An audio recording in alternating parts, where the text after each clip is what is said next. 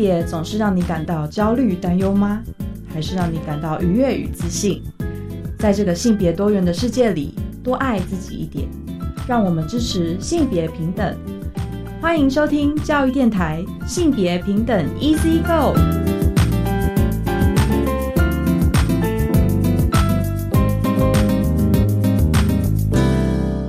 欢迎收听教育电台性别平等 Easy Go，我是玛丽。不知道大家这一辈过得好吗？年底即将到来了，那可能呃，同学们在学期末的时候已经把这个学期的功课总结了。那家长们呢，或者是老师们呢，我们也即将迎来就是春节或者是我们的寒假了。大不知道有没有旅行或出国的计划哦？我个人其实也是蛮喜欢在旅行当中去做一些性别观察的，特别是假使有出国计划的话，我觉得可以从搭飞机的时候就来观察看看有什么性别小议题哦。最后的性别大八卦呢，要跟大家分享的哦，就是立法院冻结民航局超过五千万的预算，希望可以帮助空服人员争取穿裤装的相关新闻。那稍后呢，再跟大家分享。今天的性别慢慢聊呢，我们邀请到的其实也是跟小旅行有关哦，是彰化梦想馆开发了一条彰化市区的女路的一个走读路线。那我们今天邀请到的就是策划的伙伴啊，包含像是督导或者是社工，一起来跟大家分享他们策划的一些有趣的小故事哦。那我们先进行性别大八卦，性别大八卦。今天的性别大八卦跟大家分享的新闻哦，标题是立法院冻结民航局超过五千万的预算，希望能帮助空服人员争取穿裤装哦。这其实是在十一月中的，就是立法院的一个新的决议哦。其实也是考量到性别平等意识抬头啊，空服员的工会呢，其实已经多次的争取要多元化的制服，而不是让女性的空服员呢只能强制穿裙装哦。所以立法院呢就在今年的十一月十三号，协助空服人员去争取性别平权。那他的方式呢，其实就是先冻结了民航局超过五千万元的预算哦。希望交通部的民航局可以去针对如何去促进空服人员在职场上的性别平等哦，特别是从他们的呃标准的服仪这件事情来去做挑战。那其实呢，呃，就是民航局啊，也需要针对这些性别平等相关的一些改进措施呢，提出书面报告才能够解冻。所以立法院的交通委员会，它其实是蛮看重这件事情的，也是因为很多立法委员是很关注台湾性别平等的表现。所以航空界呢，这种女性空服人员只能穿裙装啊、高跟鞋啊，还有必须化妆这件事情，很可能就已经是一个，就是有点像福音这个性别刻板印象哦，不停不停复制的这样子的一个规定。那有多名的立委呢，也考量国际的航空啊，其实已经陆续开放了女性空服人员穿裤装的制度，但我们的国家呢，其实只有虎航哦，有提供空服人员可以选择穿裤装。所以在这个一般行政里面的预算呢，就有点像是我觉得让民航局有个警示哈。那希望民航局呢，可以针对我们的 C 德公约哦，也就是联合国的消除对妇女一切形式歧视公约的一些内容，提出书面报告说明之后，才可以去解冻。那其实民航局局长就有表示啊，这个议题民航局也非常的重视。空服人员呢，其实没有一定规定是裙装或裤装，主要是由公司设计。但其实我觉得这也是我们会看到很多呃，比方说有那种服役规定的一些就是公司行号或者是一些特定的行业，好像每次被咨询咨询到这样的事情的时候，大家都会把它回推到说啊，这是公司自己的规定啊等等的。但我觉得过往其实是没有被呃用性别平等的意识视角去挑战的。那当然大家可能都会觉得说啊，这是一个传统啊。但我们其实，在现在的社会哦，特别是台湾，其实有好多关于性别平等相关的措施。那在关于一个女性的职业的一个就是从业人员，她的制服选项为什么会只有裙装这件事情，其实真的很值得需要讨论。那呃，民航局呢这边其实在三个月内呢将会召集航空公司一起来讨论，所以其实不同的立委啊就一起在针对这个女性空服人员的制服提出一些疑问哦，比方说。呃，有位立委就表示，航空公司呢，其实只要多设计裤装就好，因为其实本来男性空服人员也其实是着裤装嘛，所以就是让女性多一个选择即可，不用等到多年之后再要求重新设计制服哦。所以希望民航局可以积极一点的要求。那也有立委呢表示，其实民航局啊，希望可以在两个月内啊，把这个服装差别待遇纳入国籍航空的一个性别平等的一个评鉴项目哦。那未来其实大家在这个评鉴上面就会有一些警示哈，就自己其实要特别注意性别平等这样的资讯。那其实我后来也有找到一些不同的行业啊，就是在女性的那个从业人员的服仪规定上，其实是有一些调整的，给大家做参考。我们要分享的呢，其实是大家可能不太知道，过去啊，我们的那个女警其实是有规定说，出席正式场合的时候，正式典礼的时候，仍需要穿裙装的。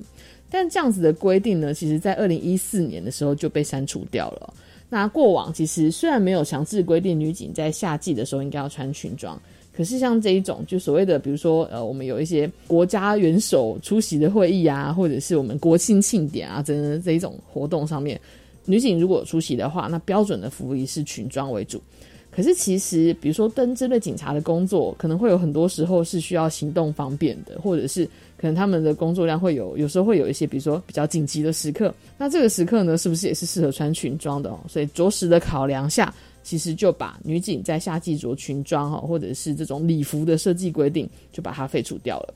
所以其实大家可能想象一下，呃，对于空服人员来说，好像我们过往还是习惯，可能女性空服人员都是穿着裙装的。可其实曾几何时啊，女警也是有这样子一个规定哦，只是我们后来修改掉，我们就比较不会觉得啊，其实女性的那个工作人员好像一定都得穿裙装或者是裤装。至少我觉得设计出来哦，就是让这些工作人员可以有一个选择。其实这也是跟我们在校园里面推动服役自由或者是解除服装的一些限制。会有同样的性别平等的一个架构在里面哦，那也希望民航局可以努力的、积极的推动一下啦，我们拭目以待吧。那以上呢就是今天的性别大八卦，稍回来性别慢慢聊。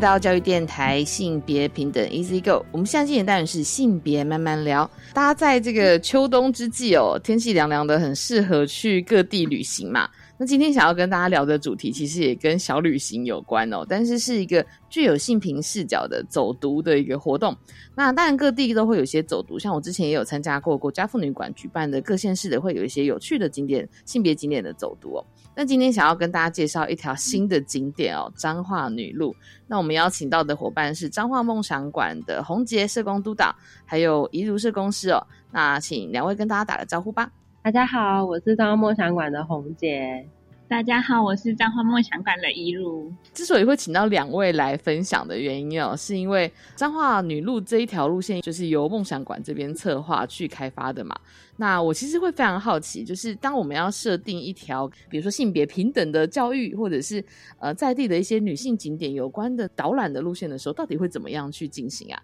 所以蛮好奇的。那一开始想要先跟两位聊一聊的是，就是像什么样的情况，或者是什么样的机缘，大家会去规划这条女路？因为可能像是有一些地方是它本身就有很多的。呃，性品的景点，那有些地方可能是在地有很多的，比如说文史老师有注意到不同的史料，然后我就会蛮好奇，彰化女路的一开始的设计是在什么样的机缘之下呢？彰化梦想馆它就是呃，本身它就是彰化县政府的妇女中心，嗯，然后它一直以来都是要去推动彰化县政府它一直期待的就是妇女跟性别议题的一些政策措施，但是在宣导这件事情呢，彰化县政府其实一直很希望我们要落实，就是。要去触及更多不同年龄层的民众，嗯，所以其实我们在呃梦想馆的前期呢，都是以馆内活动，然后去附带一些议题宣导，在做馆内上的一个倡导。但是后来呢，其实遇到疫情之后有很大的转变，因为就闭馆了，然后也没有办法，民众也不太呃会愿意出门。那这时候我们就知道说，我们的梦想馆要走出去了，所以呢，我们就开始在思考说，哎，到底有什么样的方法是呃可以在这个阶段可以接近我们的民众生活，然后让他们有共感，然后可以达到一些倡议。然后这时候呢，就是其实我们就有在关注说，国家妇女馆它有首创开开的那个几条女路，嗯，那它其中有规划一条彰化的一个鹿港女路，哦，所以我们就是想说，哎，那到底女路在做什么？因为有时候听这个 title 的时候会想说，哎，女路是一条跟女性有相关的路没有错，可是它到底在做什么？嗯，所以我们就去看这件事情。那原来就是女路的起源，其实它就是来自于文化城市的走读。那走读它其实可以分作平权、产业、生态、文史跟艺术。嗯那女路就是以平权为主，所以我们就是希望，就是也可以透过一个城市中的历史轨迹，然后去探寻台湾女性呢在地，就是在在我们在地，就是在地的一个生活的变迁呢，然后我们用另一个视角呢去谈论。女性议题，然后去探索女性她当中的一个生命故事，就是觉得哎，这个方式好像很在地，然后也很融入民众的生活。因为像我们平常就是上班，就是噗噗就过去了，然后就会不会去关注到身边的东西。可是当我们今天把生活纳入走读这件事的时候，会相较于让民众可以有点放慢脚步去欣赏原来我们生活中的环境跟议题，对。然后，但是其实，在前期其实会很担心我们彰化民众对于女路这件事的接受程度。对，所以其实我也蛮好奇，等下可我们可以就是再多聊一下大家的那个状况。对，就是像刚刚那个杜老师没有提到的，整个我们在规划一些路线，或者是有一些 NGO 团体都会规划不同主题的那种小旅行，或者是在地的走读，但就是有点像是参考着国家妇女馆做女路的这样子的一个思路。所以你们其实后来呃拉的范围是哪边呢？后来我们就是有试过水温之后，就是就先试办一个就是单车哦有有女路的活动，是对。然后但是那条路我们示范的时候是用鹿港女路为基准，然后跟结合爱玲协会，他们有青少年去带领妇女骑单车，嗯哼。然后一发现是一种挑战，也是一种世代共融之外呢，其实发现在。鹿港女路的时候回馈是很好的，民众都很希望可以更深入的去了解，所以我们就也去盘点了我们彰化妇女的一些族群，大部分都是多数都聚集在彰化市，嗯哼，不管是新住民啊原住民，其实大部分的妇女都是在彰化市，那所以我们就决定要挑战一下，就是在彰化市开发一条属于彰化市的女路，嗯，了解。因为我觉得把那个范围啊锁定到彰化市区，刚好其实也是可以跟妇女馆它在鹿港这一条路线的女路做出一些区域上的区别。呃，在市区这边，其实我会蛮好奇的，是有一些可能过去大家都会把它锁定成是性别景点的这一种点，还是其实你们在找这些就是规划要把路线串联起来的时候，是有一些呃就是不同的讨论，或者是可能要找文史老师一起讨论吗？这样子会蛮好奇那个进行的方式的。其实那时候我们当初规划女路的景点的时候，因为很刚好就是我们馆内的大家都是彰化人。所以就是基本上对彰化市都算是熟悉，嗯，然后再加上就是其实呃我在来梦想馆之前负责的工作其实是跟社区的社会工作相关，所以那时候也接触了很多就是社区营造啊或是在地创生这些就是类别的可能资源跟就是有认识这些负责单位还有人。所以在我们这次女路找景点的时候，我们就请教了，就是请教跟拜访了地方创生的团体，就是像是彰化的旅库，就是秋明县小王子，然后或者是彰化县的观光导览解说协会的美娟理事长，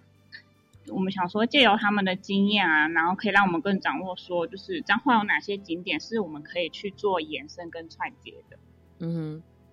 嗯，所以其实也是，嗯，哎，对对对，就是有有跟一些呃，比如说像你刚刚说的，提到一些在地的伙伴是有做一些讨论跟串接，我觉得这其实蛮好的，就是可以把各个不一样的呃，就是关注议题的伙伴，然后再让他让大家跟性平的议题有一些交集嘛。哦，我觉得这样子可能也可以在生活或者是呃，可能一些社区的议题当中，也把性平的视角带进去。我觉得你们这个发想超棒的。嗯，对啊，因为因为其实算是就是在他们呃既有的导览可能历史解说的基础上面，然后我们透过去了解那些历史脉络，然后就是借由历史脉络来去做延伸。所以其实我们在想的时候，我们也在想说，我们该怎么样去结合妇女的权益。那彰化县政府也跟我们一起讨论说，如何去凸显我们的妇女议题，避免自己就是私交，变成可能。跟他们相似的，就是地方观光的导览解说活动。那所以就是我们有别于其他县市的女路规划，我们就是结合了性别政策纲领的六大面向，哇，然后以及 SDGs 就是永续发展目标十一的那个永续城乡，希望可以就是建构具包容、安全、韧性以及永续特质的城市跟乡村。嗯嗯。所以其实我觉得这个议题面向其实就蛮蛮蛮重要的哦，因为像有一些我们之前比如说有邀请到的一些单位，或者是甚至是一些企业，都已经在关注像是永续的议题，或者是可能大家都会想要把一些重要的呃政策面向的议题融入。那性平融入当然就是一个很重要的关键。所以其实像梦想馆这次的尝试，我觉得有个很棒的部分是。呃，同样的是把很多重要的议题拉到在地，拉到可能生活当中。那另外可能跟呃各个不同伙伴单位的合作和连接，我觉得在这个呃就是基础上，也可以把新品的知识带给大家，真的是一个很不错的亮点哦。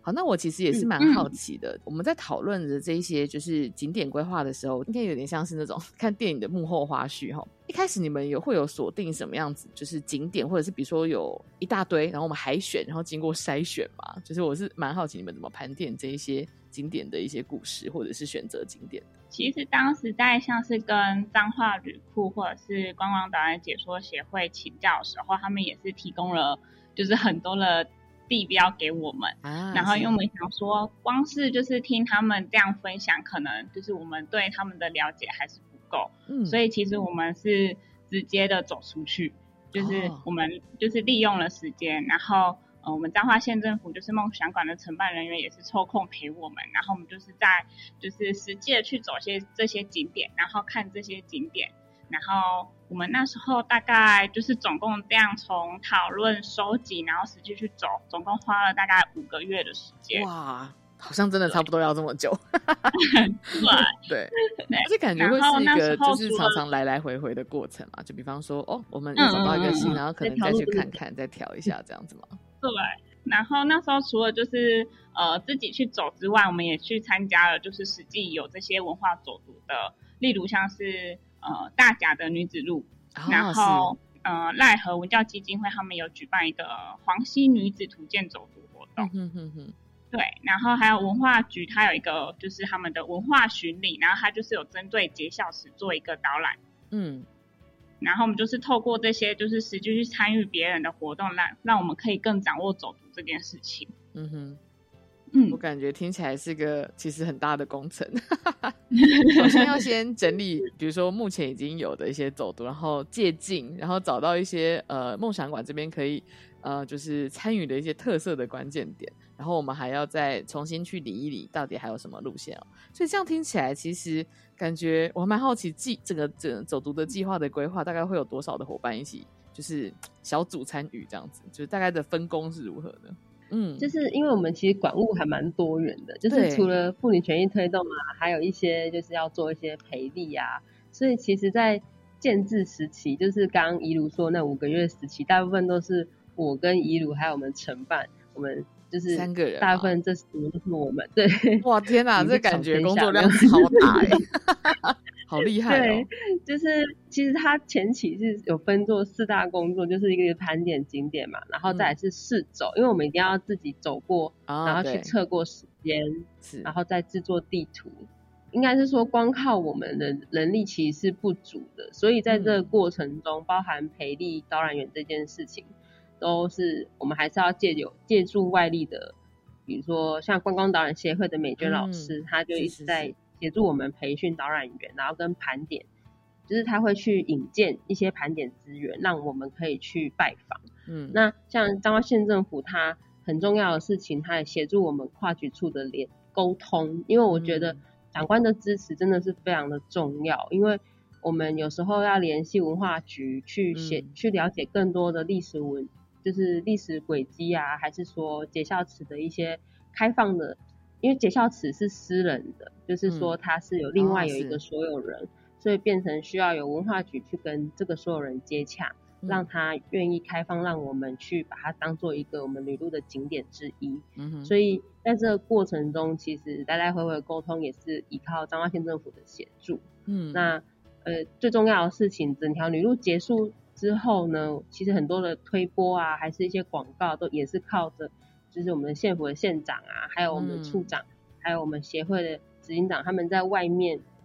就是在一些大活动上面都很主推我们彰化女路，让更多人去看见。所以其实我们的分工最主要，整条路线还是执行者还是我们两个，然后跟承办，但是后面的一些。资源的引荐还是依靠我们彰化县政府跟其他局处，还有就是在地创生这些单位帮我们支撑起来的。哇，对，就是我每次在看到这些路线设定的时候，我就想说，天啊，感觉是超大的工程。果然，虽然要有主要的，就是推动的小队哈，就是我觉得像呃两位或者是承办的同仁，应该就是那种就是执行小队这样子，但其实还是要公司协力，然后还有各个。比如说像您刚刚提到的，对，这可能大家没有想到的是，有一些景点啊，它并不是那种公有场地，它可能是私人场地。那你还可能要去协力说啊，我们这边可能会有什么时候进行要参访，那可能也会需要有就是空间或者是在馆内的人力，可能也要支援之类的。我觉得这其实都是非常多的学问哦。那刚刚督导这边也有提到一个我觉得蛮有趣的东西，是因为导览其实都要培训导览员哦。那我们在下个段落呢，再请两位来跟我们分享一下。呃，当你们路线都哇花了五个月的时间设定好了，然后呃，我们也大致底定了。那接下来在走读的时间呢，大家是怎么培训导览员哦？那这些相关的内容，我们在稍后再进行分享。我们先休息一下。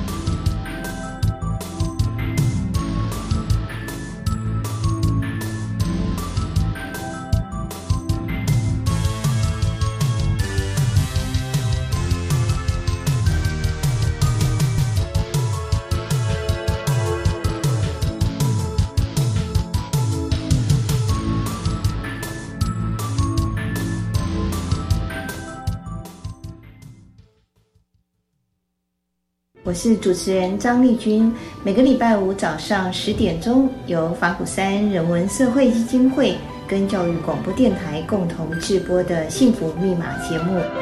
丽君，你的幸福密码是什么呢？嗯，生活要一点仪式感，像我每天早上来杯咖啡，还有每个礼拜五上午十点收听《幸福密码》。每一季都有各具特色的主持人与您在空中启动幸福密码。高中只要毕业了之后，你想要做什么呢？我决定申请青年储蓄方案，先去工作或当志工，累积经验，未来更有方向。而且先工作，政府每月还额外帮我储蓄一万元，三年可存三十六万元哦！哇，好棒哦！我也要参加，赶快上网申请。申请时间到一百一十三年三月十八号上午十一点截止，详情请上青年教育与就业储蓄账户专区网站。以上广告由教育部提供。防范流感，大家要注意。肥皂勤洗手，有呼吸道不适症状应戴口罩。打喷嚏要用面纸或手帕遮住口鼻，或用衣袖代替。跟别人说话尽可能保持距离一公尺以上。有类流感症状应尽速就医，在家休息，不上班不上课哦。防治做得好，流感不打扰。以上广告是由疾病管制署提供。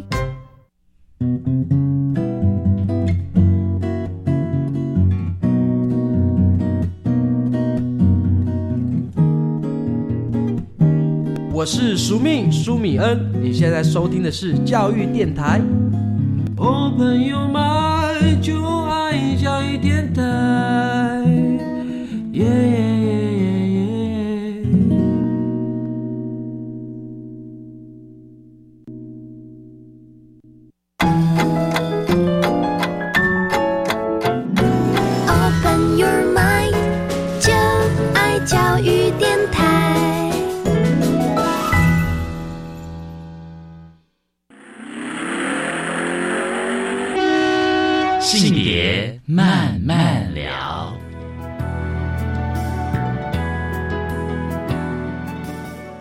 再回到性别慢慢聊，那我们在上个段落呢，邀请到彰化梦想馆的督导洪杰，还有呃一路社工一起来讨论，他们在设定这个彰化女路，特别是市区的这条路线，跟过往在国家妇女馆其实也有一些像彰化女路的设定哦。然后还有刚刚伙伴其实有提到，他们有参加过不同的地区性的这种女路的设定。那我会蛮好奇，因为其实参加女路啊，我觉得作为一个市民朋友或者是游客哦。其实常常都会在导览员的介绍下听到很多不一样的观点，或者是这个景点的小故事。然后我其实会觉得那个导览员的知识培训啊，超级重要的，因为他就是跟一般民众接洽的第一线的那个工作人员了。所以我会蛮好奇，你们在设定这条路线完之后，应该也有一些导览员的培训计划吗？那那时候是怎么规划的呢？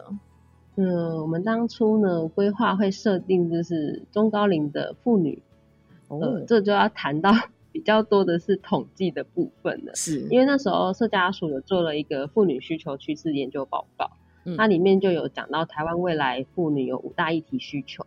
那我们就挑选了当中的经济就业跟中高龄退休议题这两个部分。那最主要原因是因为我们彰化县的话，妇女是以中高龄占多数，嗯，那。其实，在很很多呃，比如说我们在一些中高龄劳动力的概况里面，就可以看到说，很多未参与劳动原因的女性多以料理家务为主，然后他们就是多半女性在就是结婚生子之后啊，他们可能只能去选择中断工作，返回家中负担家庭责任。那当他们再次想要回到职场的时候，就会面临到一些比较不友善的环境，或是不利他们的一些女性就业。那有可能。他们想要再用之前他们在离职前所拥有的专业技能，再找到一些相对稳定的优越工作，就会变成是他们的一个困境跟挑战。嗯，那我们梦想馆之前都有在做妇女访谈，那我们在访谈的过程中就可以发现，很多妇女会告诉我们说，现在就业市场有蛮窄化的现象，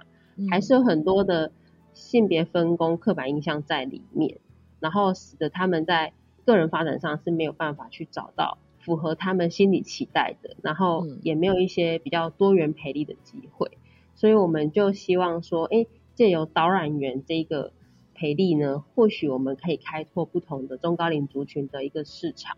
那或是他们的视野。另外一个就是中高龄退休议题，那因为里面议题也有提到说，他们需要一些退休相关服务，然后有希望有一些企业或组织或政可以去推动一些退休的安排活动，所以我们一样把这个议题纳进来，这个我们培训导览员的一个族群设定里面。嗯，对，所以我觉得这个还真的是蛮回应到，就是刚刚提到的，我觉得这个可能是因为政策面向也是反映着台湾已经进入超高龄社会了，的确。在不同的地区，我们都会观察到，其实中高龄社群的，嗯，我觉得那个有点像是还是有很多的生产力，或者是我们还是可以投入很多在比如说公共事务的参与，或者是自我培力的路线哦。所以其实回应到，其实像彰化区刚刚督导提到的那个人口统计上来说，可能以中高龄的女性的人口比重其实也是很高的。那我觉得的确。在谈女入的时候，其实就可以把这些姐姐们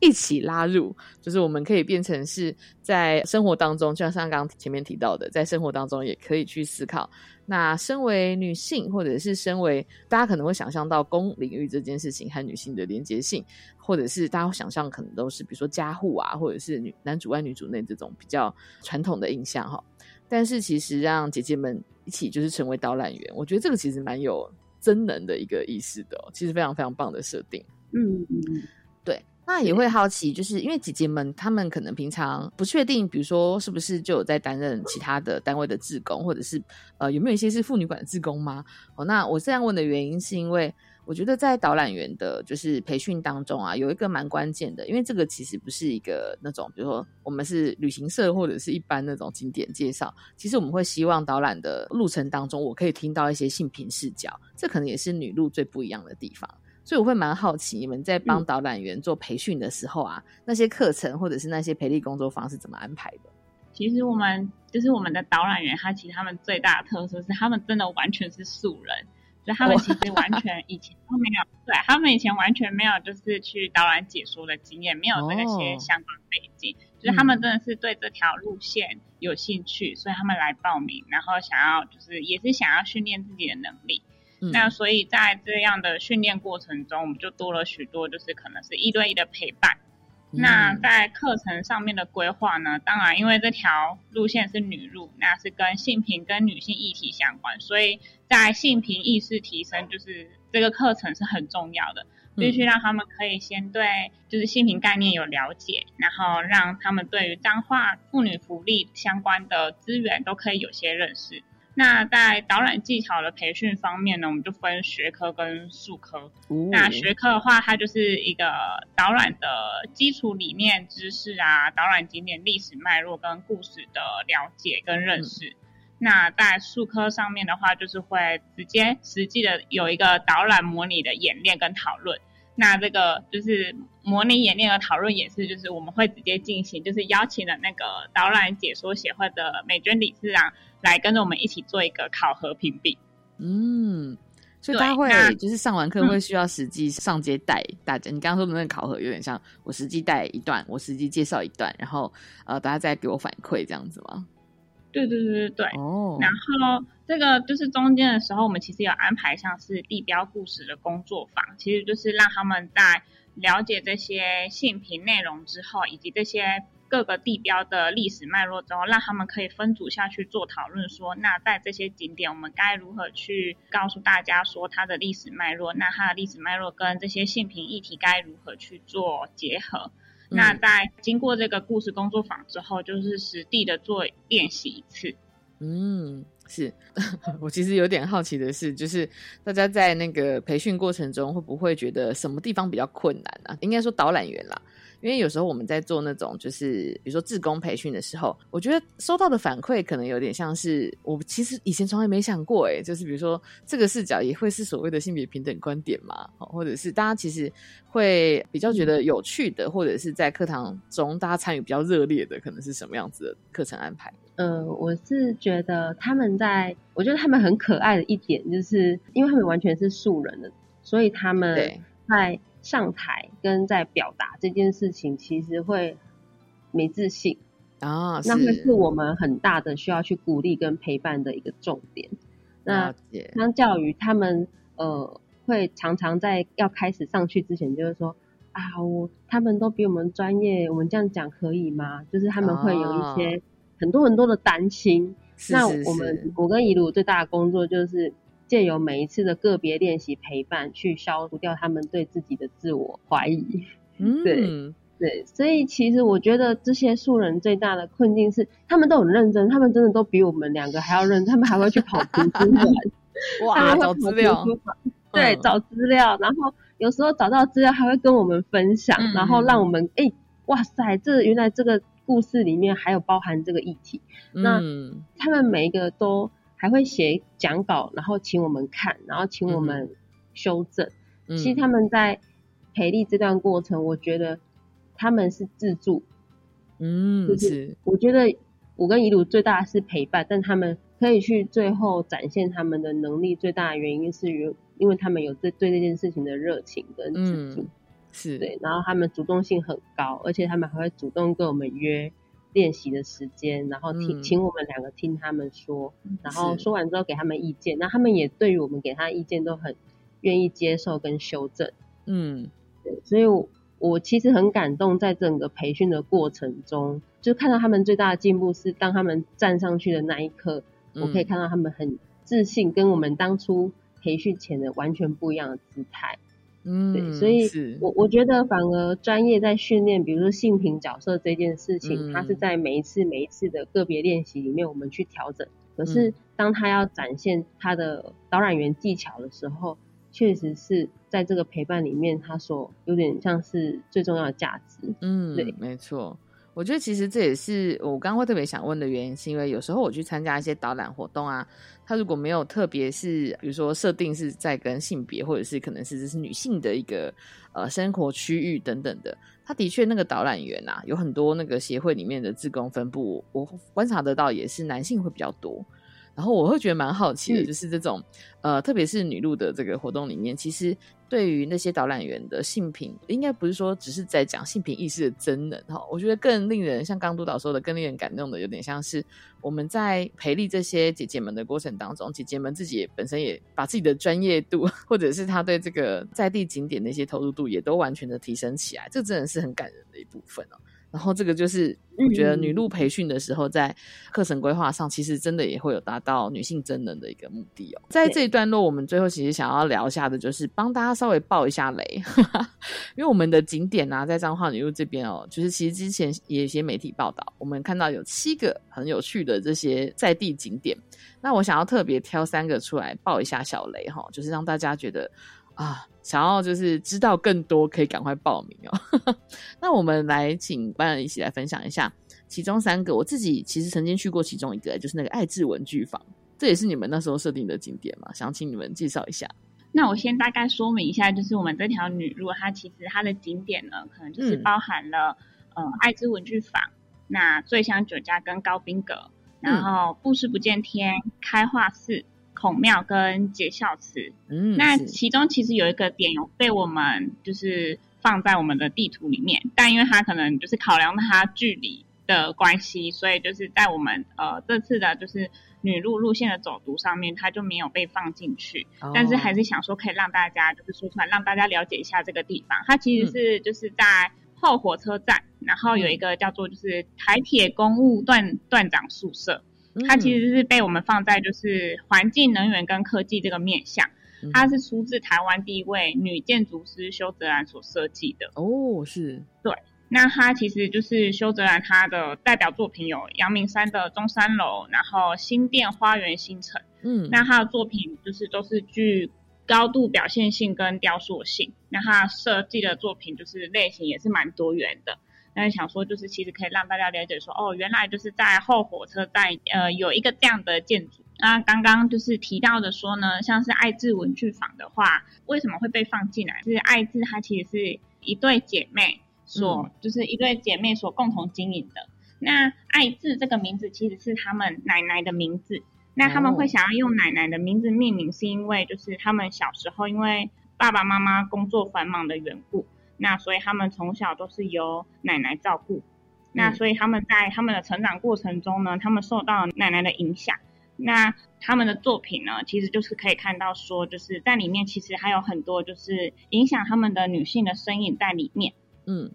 那所以就是我们想要借由这样的就是爱之文训坊，他们就是从小被照顾的这件事情呢，我们可以发现就是工作跟照顾议题它其实是息息相关的。嗯，那从小就是呃，应该说自古以来，就是女性她很容易就是会被赋予着照顾者的角色。那女性通常会面临到家务啊、育儿照顾还有工作之间的难题。那其实它也是就是造成台湾女性生育率下降的一个综合原因之一。没错，我们想要借由这件事情来告告诉大家，我们可以去思考说，就是在自己的家庭中啊，我们是不是有其实是可以去重新调配我们的家务分工啊，或者是其实我们家庭的照顾，我们更可以交给就是专业的人员去协助照顾，那是不是可以让就是家庭它其实是达可以达到一个平衡？那在这个议题，还有在这个。分享当中呢，我们会让大家去了解说，那彰化它现在有哪些就是照顾资源是可以使用的。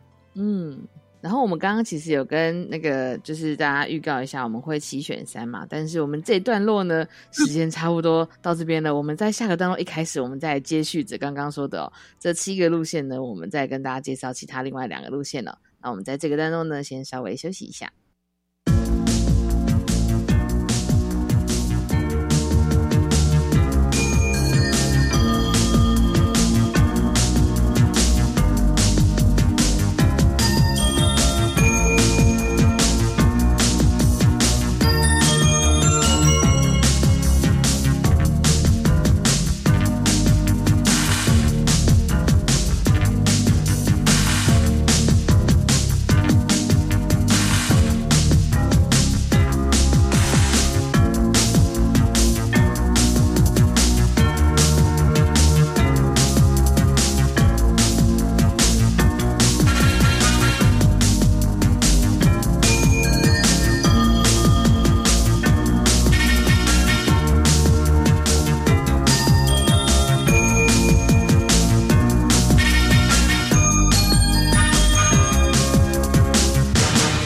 再回到性别慢慢聊。那在上个段落的最后呢，其实一如有跟我们分享了，在这七个景点里面呢，刚刚提到的是爱智文具坊哦。那我自己其实去的原因，是因为它是一个很可爱的文青小文具店。因为原本看到那个文具店的时候，只想说哇，这个文具店的设计好好好看。然后后来听到了那个背后这个名字背后的故事，然后再加上刚刚有的解说，才让我又重新认识了这个景点哦。这就是我们在做女路的时候最不一样的地方，你会看见不一样的视野哦。那想请一如再跟我们介绍一下，就是另外两个暴雷小景点可能是哪一个呢？我现在想要分享的是布氏不见天。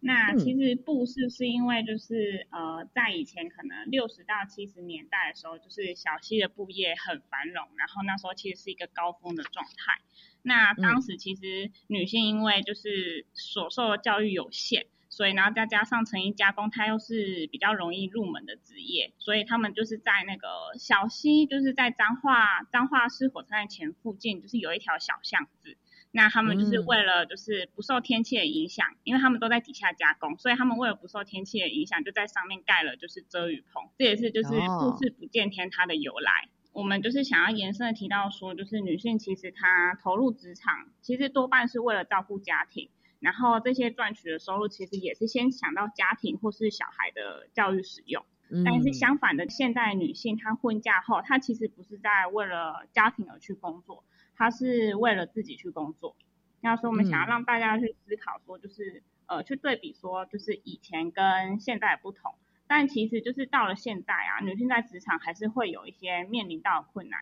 可能就是不外乎像是刚刚在分享爱字的时候，其实也有提到，可能是照顾的问题呀，那或者是其实在职场上面的话，他可能就是同工不同酬，或是玻璃天花板。等相关的议题，虽然女性自主意识的提高，这样的社会制度下，我们可以去怎么样保障女性的权益，让他们不会再受到性别隔离，这件事情是值得我们去反思。的确，大家讲到女性传统的那种，我就做女红啊什么的这一种的，但其实非常多布业的加工，或者是以前就是客厅及工厂嘛，对，有很多的女性她会同时还要肩负着。照顾的责任，然后同时又要来一起来工作。像这一些有特定的职业跟女性的工作经验，在不同的年代很有关系的。我觉得的确是一个从景点去看见各个时期女性的生命经验，很不错的设定哦。那还有一个是节孝祠，对吗？那节孝祠它其实台湾目前就是只剩下三座。那彰化其实是最特别的一座，因为它是现存唯一一个单座，就是专门来祭祀节女孝妇的祠堂。因为另外两座他们都是附属在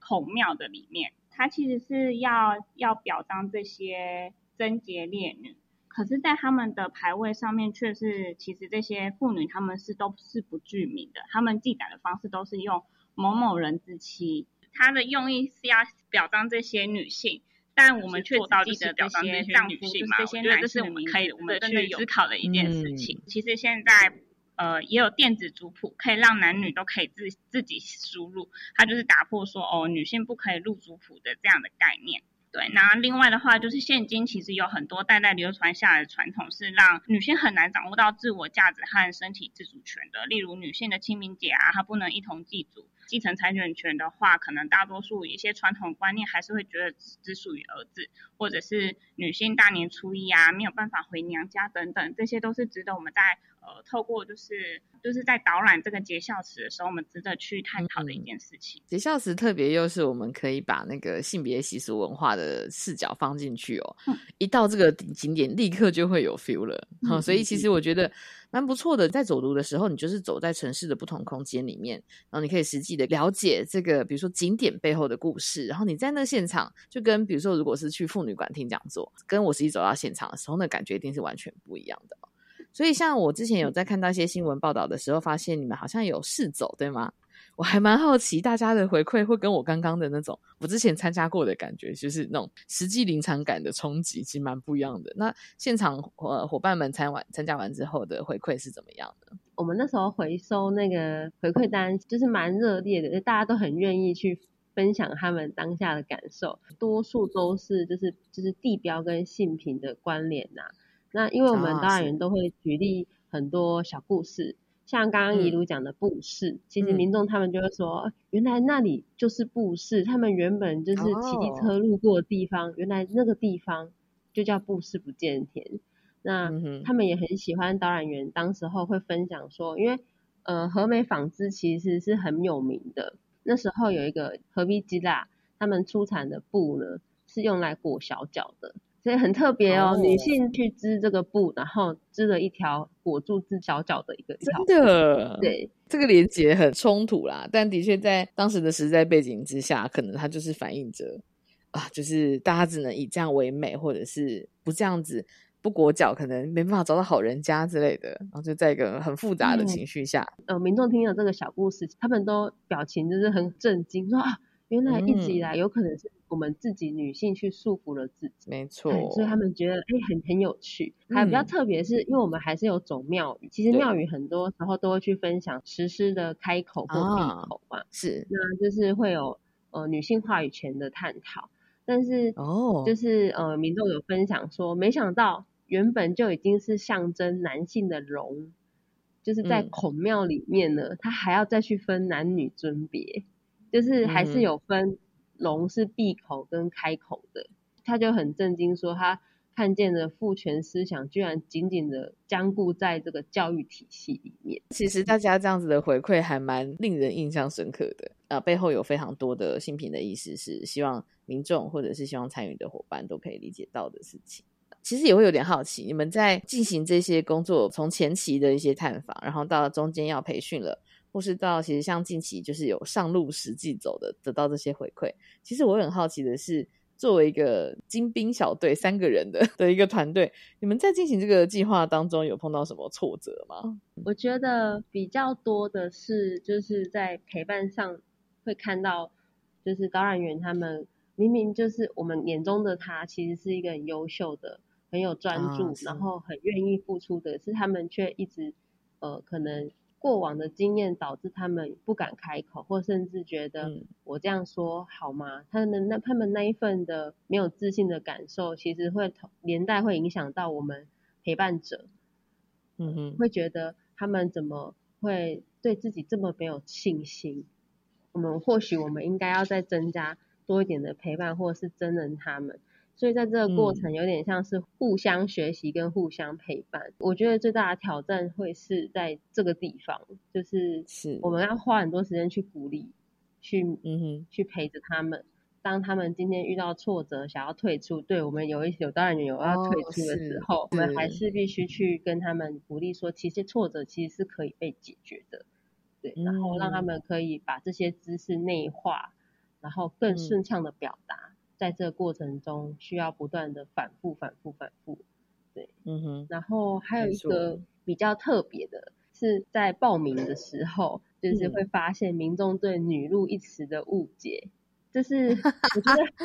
很特别，是民众在看“女路”这两个字的时候，都会认为这是一条属于女性的路，所以也就是，嗯，就像社会福利就是所设置的中心，就会很多人有一些迷失，像妇女中心就会被说。哦，是不是指的女生才能进到这个中心？哦，对，或是社会福利中心是不是一定要呃符合弱势的条件才可以到这个中心？但其实“女入”这个词，就让我们当初报名的有一些男性都问说：“哦，我们可以参加吗？” 可能会导致就是有一些族群他们认为不能参加，所以我们在那个文宣上面都会特别强调说，每一个人只要你有兴趣。都很欢迎大家来参加啊！的确，因为很多时候在讲到，比如说女性议题啊，或者什么的，其实我觉得我们主要都是透过性平的视角去探究这些印象下，或者是这些文化中，我们是怎么看待。那当然，的确，男性的参与也是很重要的关键啊，以后去推动所谓平等的影响。对，所以的确，就是可能很多在设定一些性平主题活动的时候，大家都会碰到的困境啊。其实你们做了这条路线之后，我刚听到的时候，我自己已经开始找报名资讯。我相信大家呢，在接下来去彰化旅行，或者是彰化在地的伙伴，都可以就是已经在摩拳擦掌了。那如果我们真的想要参加女路的话，我可以怎么报名？嗯，我们女路的报名就是有分两种，一种的话就是个人导览的话，它就是十人成团，那上限是二十人。那我们出团时间，我们会在每个月的第一周公告下个月的导览时间。那就是，但是今年度我们十一月跟十二月场次都已经满了，所以就是变成明年度，对我们明年度会持续开团，所以就是大家可以随时关注我们的粉丝专业。好的。呃，这条路线的话，导览时间就是两个小时，那会希望大家可以在导览日的前一个月就先提出申请，因为这样我们会比较好安排，就是我们的导览员。然后，那如果大家有想要关心，就是报名资讯，或者是想要了解明年度的开团时间呢，或是其实单位想要去团报的话，我们就可以关注梦想馆的粉丝页哦。好，那今天非常谢谢邀请到两位伙伴一起来分享这个彰化女路的一些设计，谢谢两位，谢谢，谢谢大家收听我们今天的节目喽，拜拜。